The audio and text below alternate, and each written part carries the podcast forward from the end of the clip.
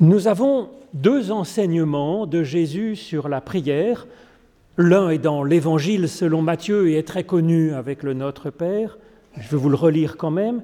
L'autre est dans l'Évangile selon Jean. Il est plus compliqué, mais il est magnifique. C'est une prière, à la fois prière et prédication de Jésus. Donc d'abord, dans le chapitre 6 de l'Évangile selon Matthieu, voici l'enseignement que Jésus propose. Lorsque vous priez, ne soyez pas comme les hypocrites qui se plaisent à prier debout dans les assemblées et au coin des rues pour se montrer à tous. Amen, je vous le dis, ils tiennent là déjà leur récompense. Mais toi, quand tu pries, entre dans ta chambre la plus retirée, ferme la porte et prie ton Père qui est là dans le secret, et ton Père, qui voit dans le secret, te le rendra. En priant, ne multipliez pas les paroles comme les païens qui s'imaginent qu'à force de paroles, ils seront mieux exaucés. Ne faites pas comme eux, car votre Père sait très bien de quoi vous avez besoin avant même que vous le lui demandiez. Voici donc comment vous devez prier. Notre Père qui es aux cieux, que ton nom soit sanctifié, que ton règne vienne, que ta volonté advienne, sur la terre comme au ciel. Donne-nous aujourd'hui notre pain de ce jour, remets-nous nos dettes comme nous l'avons fait aussi pour nos débiteurs, et ne nous fais pas entrer dans l'épreuve, mais délivre-nous du mal.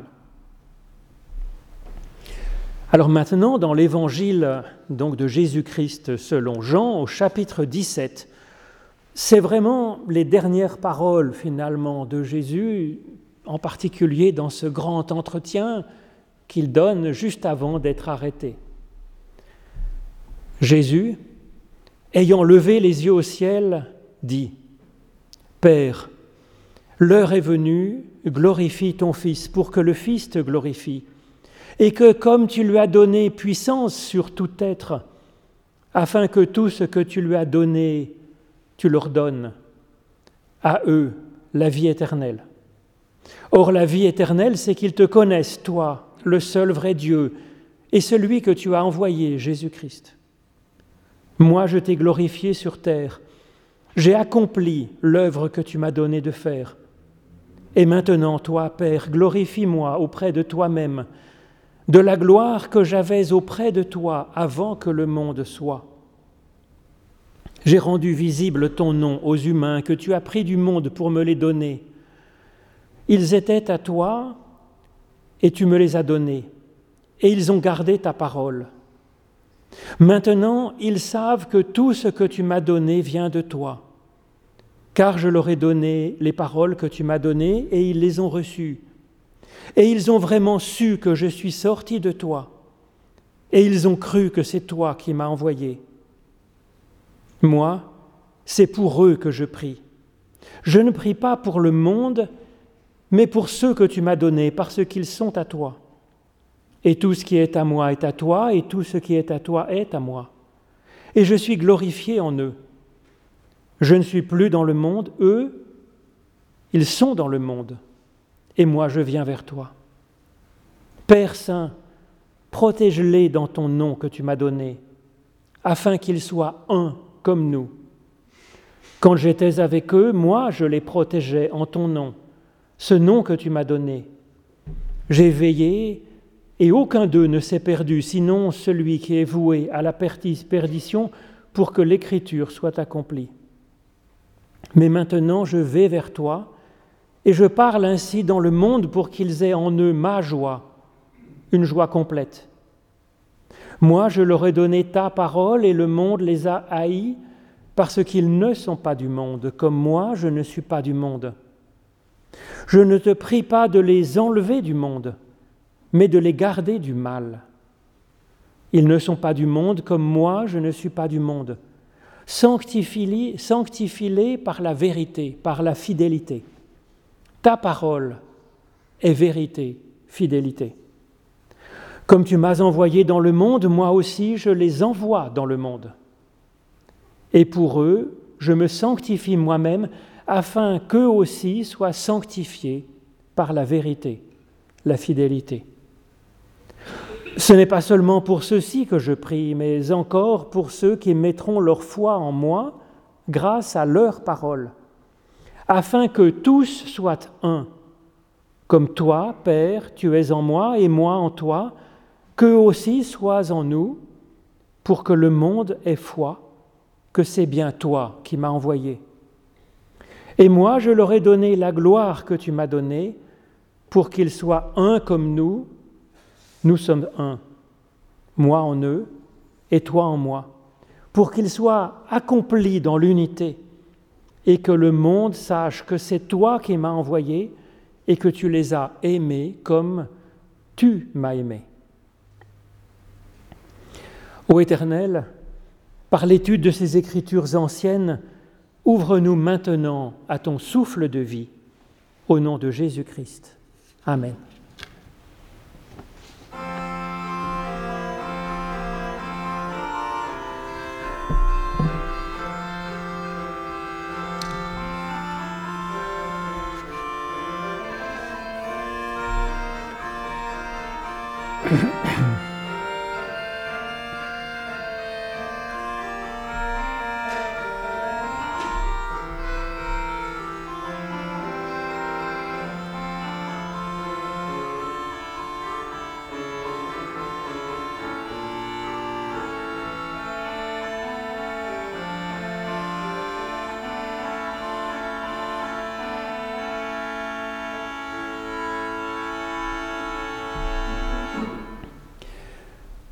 Au commencement était la prière, pas la théologie, mais au commencement était la prière.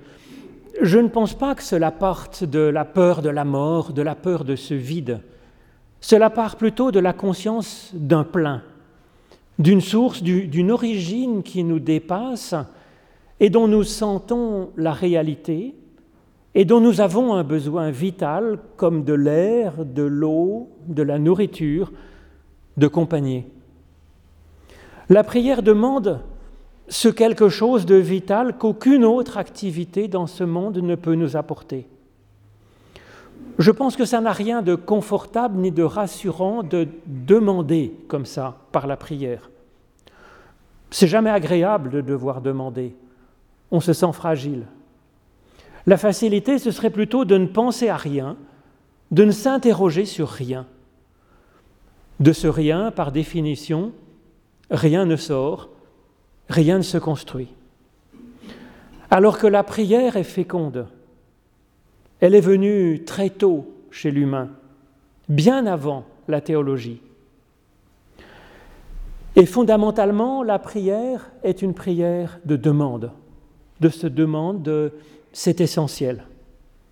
D'ailleurs, le verbe prier en particulier dans, dans ce texte, cette prière que je vous ai lu tout à l'heure, ce verbe prier, c'est le même verbe, c'est verbe qui voudrait dire aussi bien demander. Je prie pour eux, on aurait pu traduire, c'est pour eux que je demande, en fait. La prière de louange, elle est venue après, je pense, comme la théologie.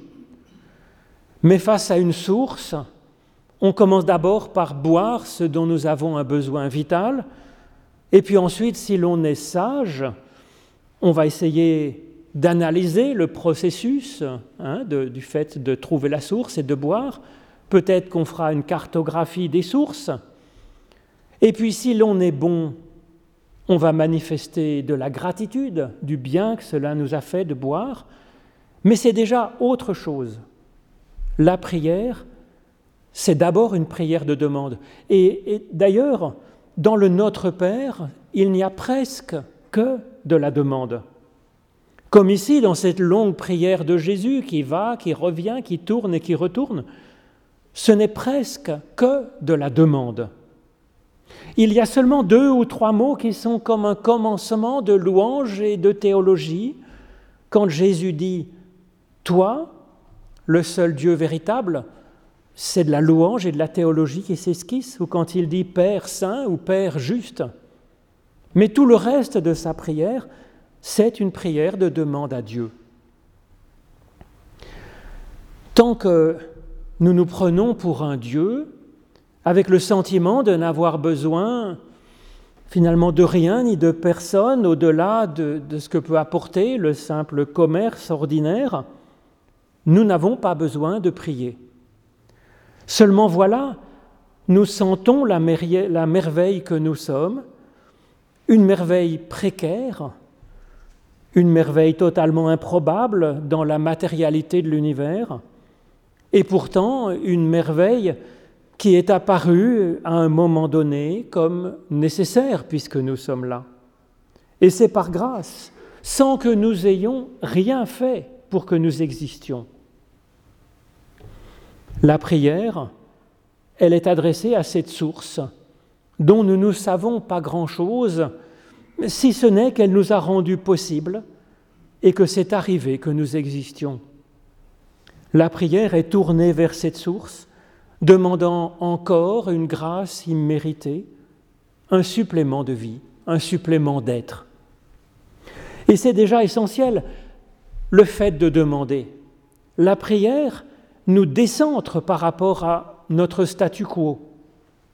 Et puis elle compte sur Dieu. Rien que cela, rien que ces deux choses sont extrêmement puissantes pour être et pour vivre. La théologie est venue plus tard dans l'histoire. Nous sommes ainsi faits que notre tête veut comprendre et saisir l'enchaînement des choses afin de sécuriser et peut-être d'optimiser finalement nos ressources vitales. Pour nous aussi, la théologie peut venir seulement après la prière.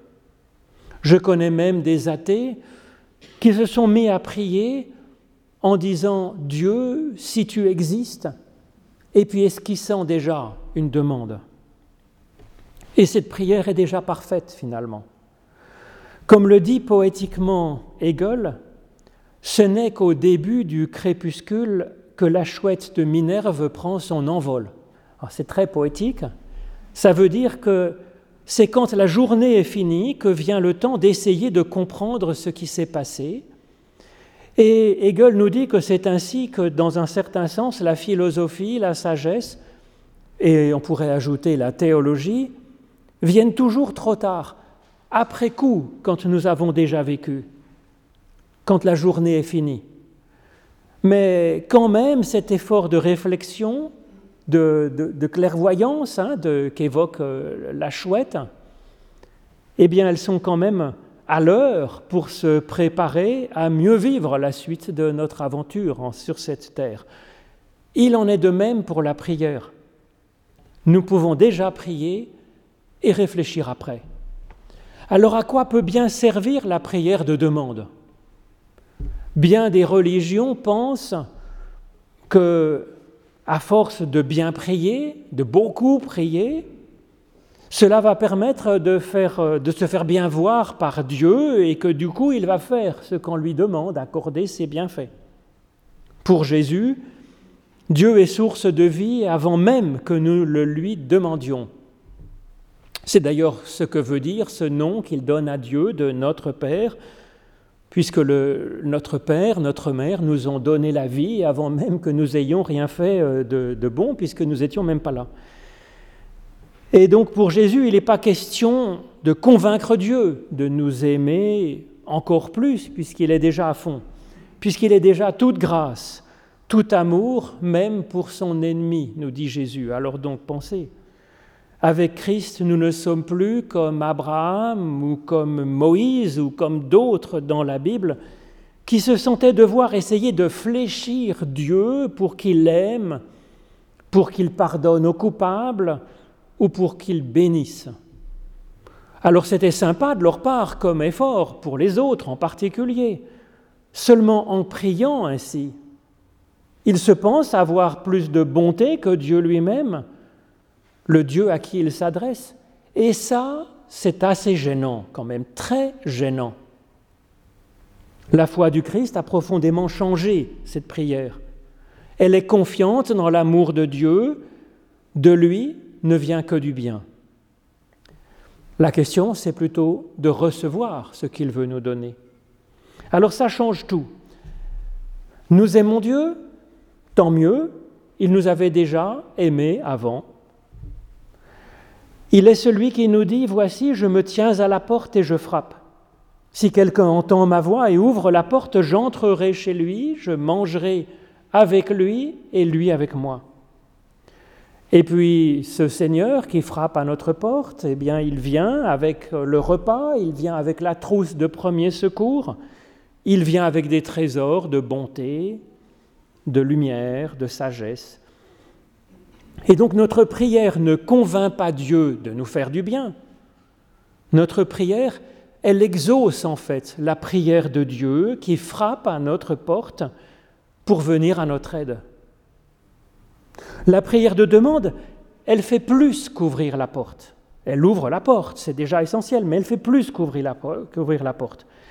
Elle reconnaît devant Dieu que nous avons besoin de lui. Et c'est précisément ça qu'est la foi.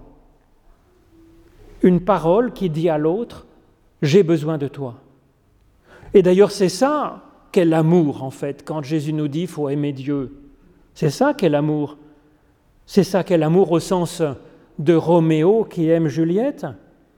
C'est ça qu'est l'amour au sens de l'amour du bébé pour sa mère ou pour le sein de sa mère, en fait. L'attitude même de la prière est ce geste, ce cri, ce regard, cette main tendue, cette foi, cet amour est déjà dans la prière de demande. Prier Dieu, c'est lui ouvrir la porte Quant au reste, Dieu fera ce qu'il a à faire, comme il le peut, comme il le veut, et ça sera, ça sera bien, ça sera au mieux. Nous pouvons donc lui faire confiance. Même si nous demandons n'importe quoi, même si nous le demandons n'importe comment, Dieu s'en arrangera. À nous ensuite de savoir nous laisser surprendre par ce qu'il cherche à nous apporter, et que par définition nous ne pouvions même pas imaginer parce qu'il est la source ultime. Dieu fera donc à sa tête, fort heureusement. Mais quand même, et nos demandes Eh bien Dieu se réjouit de les entendre.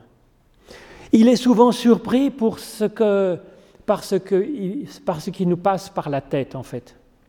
Lui-même n'avait pu le prévoir toujours. Il y a bien des exemples dans la Bible qui parlent de cela et je pense que c'est la réalité. Dieu est surpris par ce que nous lui demandons.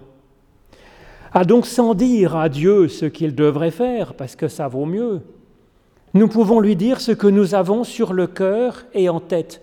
Il en fera quelque chose, ce qu'il pourra, ce qu'il voudra, mais de toute façon, notre prière, oserais-je dire, change quand même Dieu et puis elle nous change aussi. Et ça, c'est un grand bénéfice, grand bénéfice de la prière, tout à fait certain, celui-là. Quant au soir de la journée, la chouette de Minerve prendra son envol, donc, comme, on dit, comme le dit Hegel poétiquement, ben ce sera après une journée d'action et de prière. La chouette pourra ouvrir grand ses grands yeux pour voir tout ce qui a été reçu au cours de cette journée et suite à notre prière. De notre analyse après prière, nous pouvons tirer tant de choses. Une connaissance de nous-mêmes, connaissance en vérité de nos projets, ce qu'ils valent, comment les réviser. Peut-être aussi de réviser notre rapport à nos légitimes sujets de plainte, de lamentation, de peine, mais aussi sur nos joies, sur notre espérance et puis sur notre rapport aux autres. Nous pourrons aussi en apprendre beaucoup sur Dieu. Car c'est tout cela finalement qui émerge quand une, quand une personne éclairée, modeste et confiante prie son Dieu et lui dit, ose lui dire ce qu'elle espère en vérité, en profondeur. Ensuite, oui, il est possible de réfléchir sur ce que nous demandons et comment nous le demandons à Dieu. Il est bon d'affiner, de purifier notre prière et de la rendre plus juste, d'affiner aussi notre théologie. Et effectivement, il nous revient ensuite de vivre de tout cela que nous aurons reçu, analysé, compris. Ça, ce que je viens de vous dire, ça concerne plutôt la prière à Dieu que Jésus recommande de faire dans l'intimité de sa chambre, porte fermée. Et puis le bénéfice que nous pouvons retirer de cette prière, bénéfice que Dieu nous donne dans le secret. Mais ici, bizarrement et contrairement à ce qu'il nous disait donc dans l'enseignement du Notre Père, Jésus prie exceptionnellement en public. C'est à la fois de la prédication et de la prière. Ou plutôt, c'est de la prédication pour nous apprendre à prier. Il nous aide à mieux savoir qui est Dieu, qu'attendre de lui, c'est-à-dire qu'est-ce qu'il apporte dans son panier quand il frappe à notre porte, pour pouvoir le lui demander et ainsi l'accueillir. Dans cette prière, on voit que d'abord Jésus prie pour lui-même. Nous pouvons donc prier pour nous-mêmes, bien sûr. Jésus dit à Dieu, et ça sonne assez étrange à nos oreilles.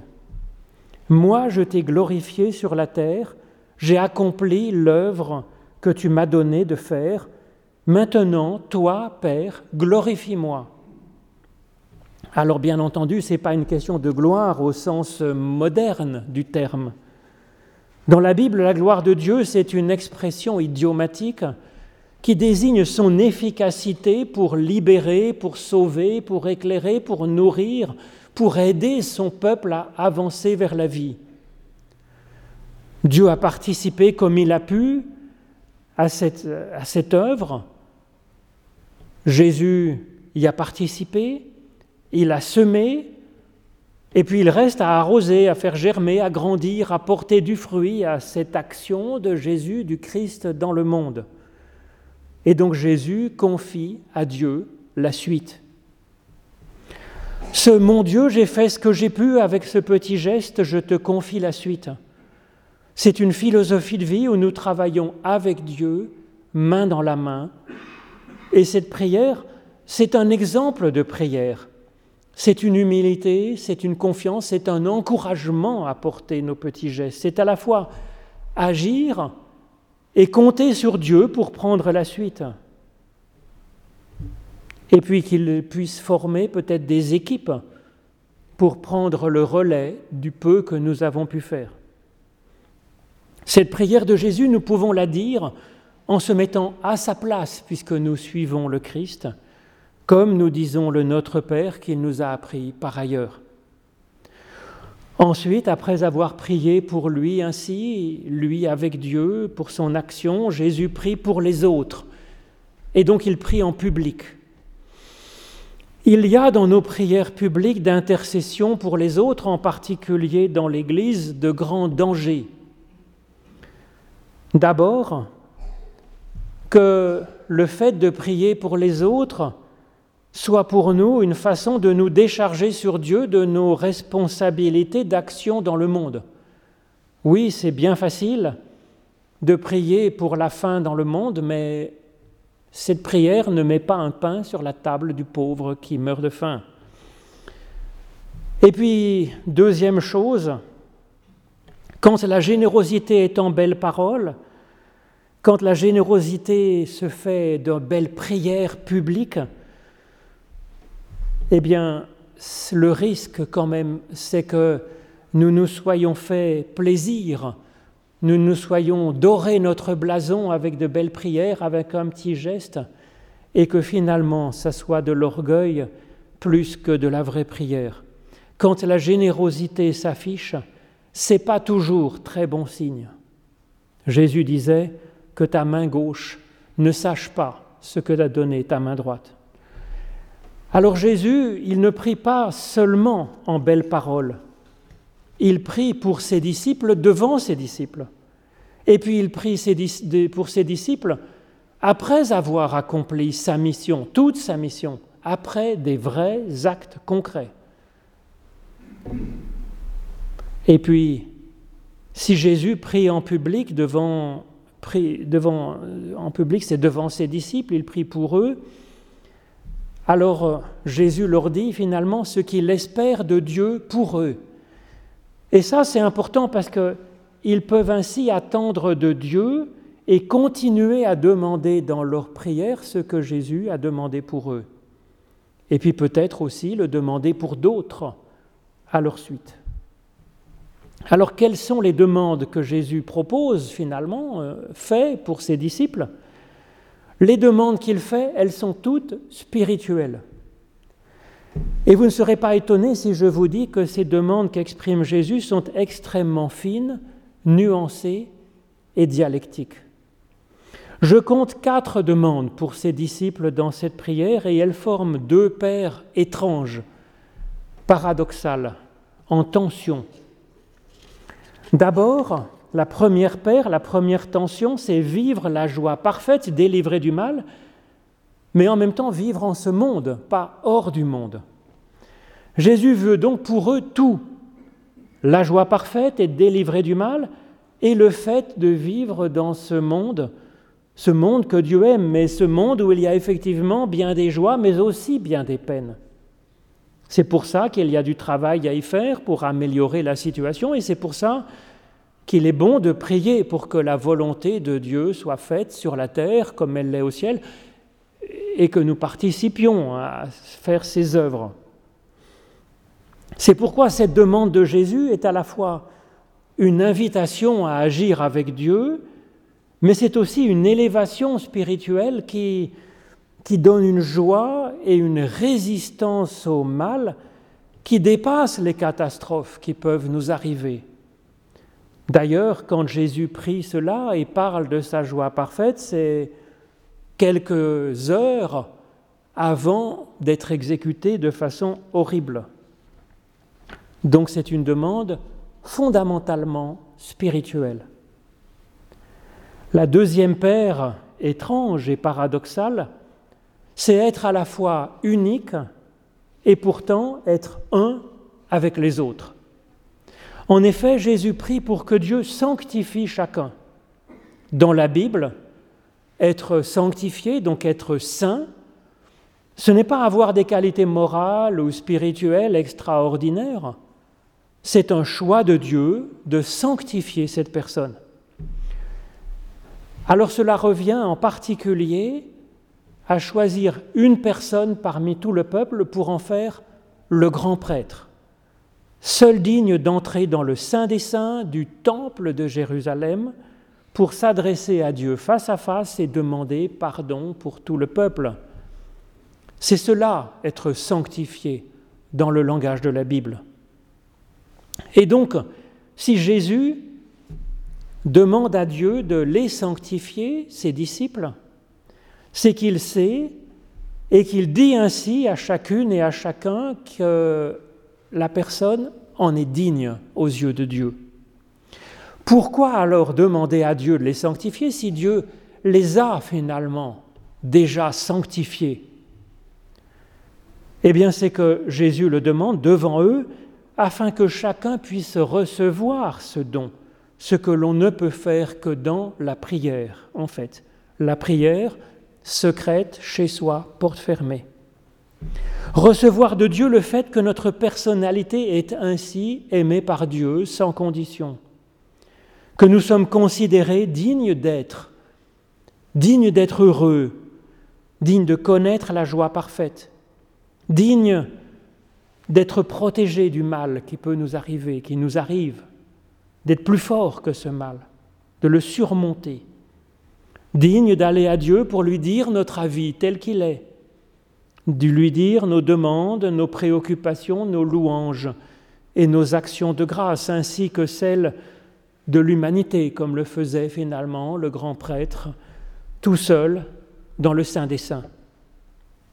Nous, c'est dans notre chambre c'est elle qui sera notre Saint des Saints. Dans cette prière intime à laquelle Jésus nous invite. Nous serons donc ainsi responsables d'une vocation unique pour le monde entier, envoyés dans le monde, comme Jésus le demande ici, ce qui va de pair avec la sanctification pour aller faire notre job. La sainteté est ainsi une solitude. La prière nous fait nous sentir uniques, uniques en notre genre, uniques devant Dieu, chargés de projets que seuls nous pouvons réaliser. Et en même temps, et c'est ça qui est paradoxal, après avoir demandé à Dieu qu'il sanctifie absolument chacune et chacun, Jésus prie afin qu'ils soient tous un. Un, unique, comme un seul, comme un seul homme. Eux, les disciples présents et puis les disciples à venir des générations futures. C'est l'extraordinaire conséquence de tous prier un Dieu unique. C'est pas du tout source, ça, ne devrait pas être du tout source d'intolérance. Au contraire, puisqu'il y a une seule source, nous avons tous la même. Son unicité est garante à la fois de notre propre unicité, à chacune et à chacun, et aussi de notre unité à tous, puisque nous descendons tous de lui. Et donc cette unité, c'est une unité sans confusion, sans mélange, car c'est le fait d'être distincte, d'être unique, qui permet l'amour entre nous, la parole entre nous, le dialogue, et la fin de la peur et la haine. Père, garde-nous de tout mal. Amen.